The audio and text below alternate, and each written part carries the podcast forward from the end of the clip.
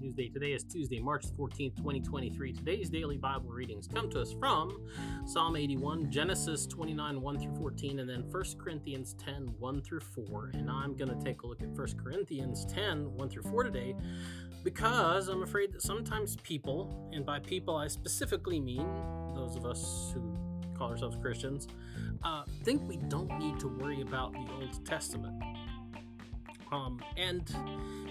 I think I've talked about before, like how we're generally not very well read when it comes to Scripture, and often I find that, like, even people that are, like, believers that are better read, also they're not very well read in the Old Testament, and I don't know where this comes from. I mean, I've got ideas, obviously.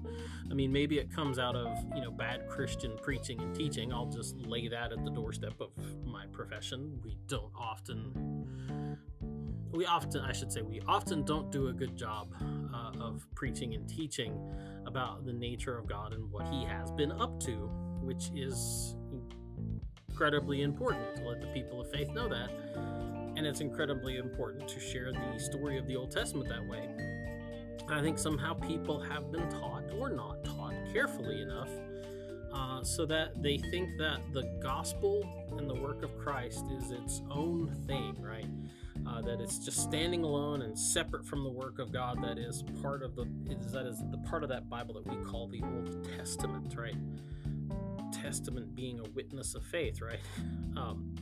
It's still a witness of testament of faith, right? So worse yet, I think sometimes people come across as if the Old Testament is all wrong and that God finally got it right in the New Testament. And I think that's, why something like what Paul is saying in Corinthians today is so important.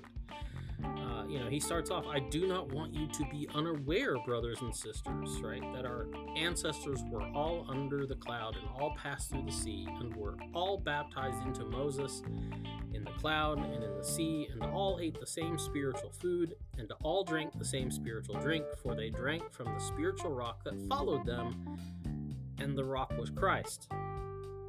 That's the point of Paul's writing to the Corinthians. He wants them to understand that the work of Christ, Christ on the cross, the redeeming work of Christ, isn't something new and separate from what God has already been doing. It's not this standalone thing. It is a continuation of the work of deliverance that God was doing with Moses and Israel. It's not only parallel to it, right? It's not just that it's like, oh, this story is like this one. It's perfect in its continuation, right? It's the same story ongoing up into your life and mine. Anyway, that's the DVR for today. Get out, enjoy the day. We'll talk to you later. Boop.